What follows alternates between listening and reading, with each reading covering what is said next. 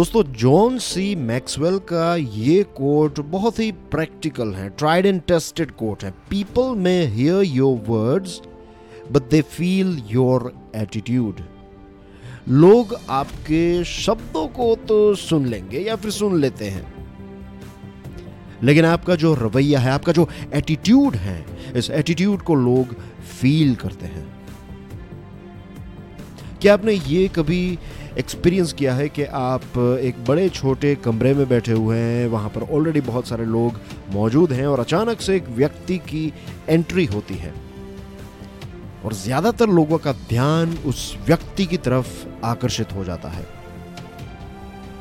अभी तक उस व्यक्ति ने अपने मुँह में से एक शब्द नहीं निकाला, लेकिन देन एज वेल लोग उस व्यक्ति को देख रहे हैं, कुछ लोग उसको एक बार नोटिस कर चुके हैं। ऐसा क्यों होता है? क्या उस व्यक्ति ने एक्सपेंसिव कपड़े पहने हैं इसलिए? क्या उस व्यक्ति की कोई ऐसी खास हेयर स्टाइल है? क्या उस व्यक्ति का कोई ऐसा खास परफ्यूम है? कौन सी है वो चीज़ जिसकी वजह से लोगों का ध्यान उस व्यक्ति की तरफ़ खींचा चला जाता है? द आंसर इज़ एटीट्यूड ये एटीट्यूड कड़क चलने से या फिर कुछ अलग करने से नहीं होता है। If you want to improve your attitude एक बहुत ही सटल तरीका, एक बहुत ही ईजी तरीका है and that is paying attention to your breath deep breathing जो लोग गहरी सांस लेते हैं, जो लोग अपने पेट से सांस लेते हैं,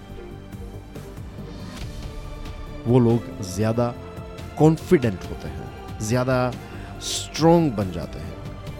एक दिन, दो दिन के अंदर नहीं, एक वक्त लगता है। But you will feel this change so always remember ज़्यादा चिल्लाने से, ज़ोर ज़ोर से चिल्लाने से, शायद लोग आपके शब्दों को कभी ना सुने, लेकिन आपका एटीट्यूड जो है, उसको लोग फील करते हैं।